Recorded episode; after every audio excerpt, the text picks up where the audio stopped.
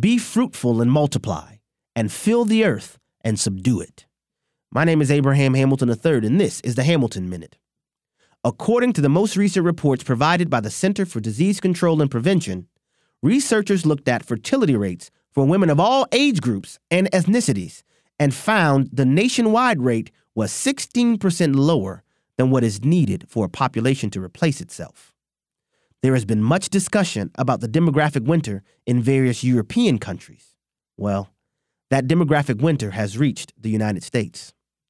The first command God gave mankind in Scripture was be fruitful. But man has the penchant to fancy his own ways over God's. Rejecting God's ways always carries severe consequences. Listen each weekday from 5 to 6 p.m. Central for the Hamilton Corner with Abraham Hamilton III, public policy analyst for the American Family Association.